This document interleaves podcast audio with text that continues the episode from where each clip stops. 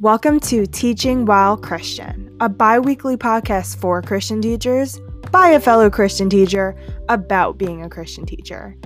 Now, here's the episode.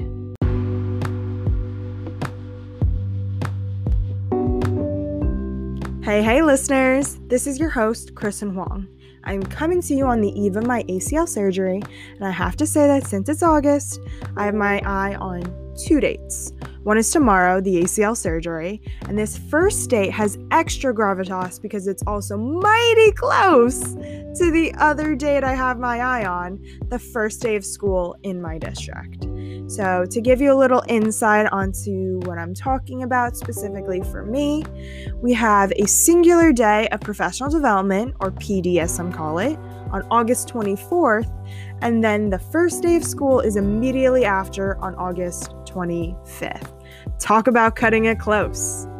Now, I know some listeners tuning in go back earlier, but the norm in my state, New Jersey, is right after Labor Day. Right around now is when I start worrying about the school year. Just the other night, I had a dream about school that made me anxious. I woke up feeling super anxious after that dream. And if you feel the same way, please head over to the Instagram link in the description for this podcast and tell me you feel the same way too. It'll be a great place also to share scripture and encourage each other, which I hope to do in this episode in a little bit. Within the past month, I remember seeing a quote that said, All of the energy you have wrapped up in worrying is available to you as soon as you stop. That quote really made me pause and think about how much I worry. But one of my all time favorite passages by far is Matthew 6 25 to 34. Here, I'll read it for you.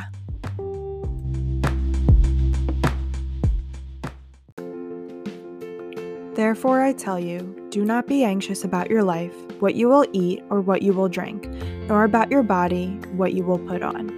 Is not life more than food, and the body more than clothing? Look at the birds of the air. They neither sow nor reap nor gather into barns, and yet your heavenly Father feeds them. Are you not of more value than they?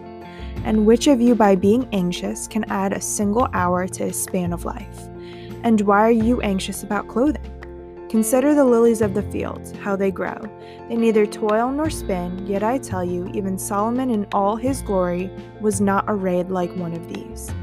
But if God so clothes the grass of the field, which is today alive and tomorrow is thrown into the oven, will he not much more clothe you, O you of little faith?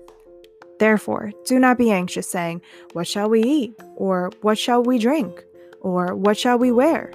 For the Gentiles seek after all these things, and your heavenly Father knows that you need them all.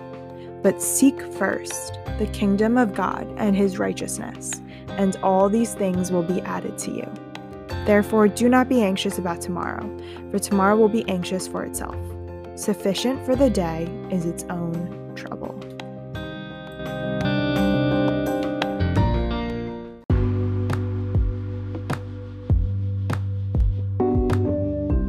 While the passage specifically names concerns for eating, drinking, and clothing, the baseline message still applies to us even if our concerns as teachers are more along the lines of submitting lesson plans, tracking student data, and attending meetings. First year teachers, I am going into my first year of tenure and I'm still nervous. How you're feeling is natural, but know that God has got you in every season, including this one. I'm living proof that He's gotten me through four years and He's definitely going to get me through this one, including that surgery at the beginning. Teachers that have been around the block, even just once, we need to look out for our fellow teachers, even if they're not Christian. The way we glorify God and also cease worrying is by learning to seek first the kingdom of God, and everything else will fall into place.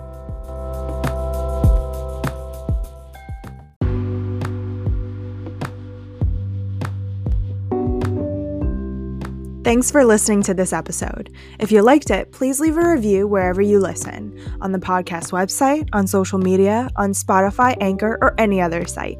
We would love to hear from you. All references to the Bible were from the English Standard Version Bible. Until next time, this is your host, Kristen Huang, signing off.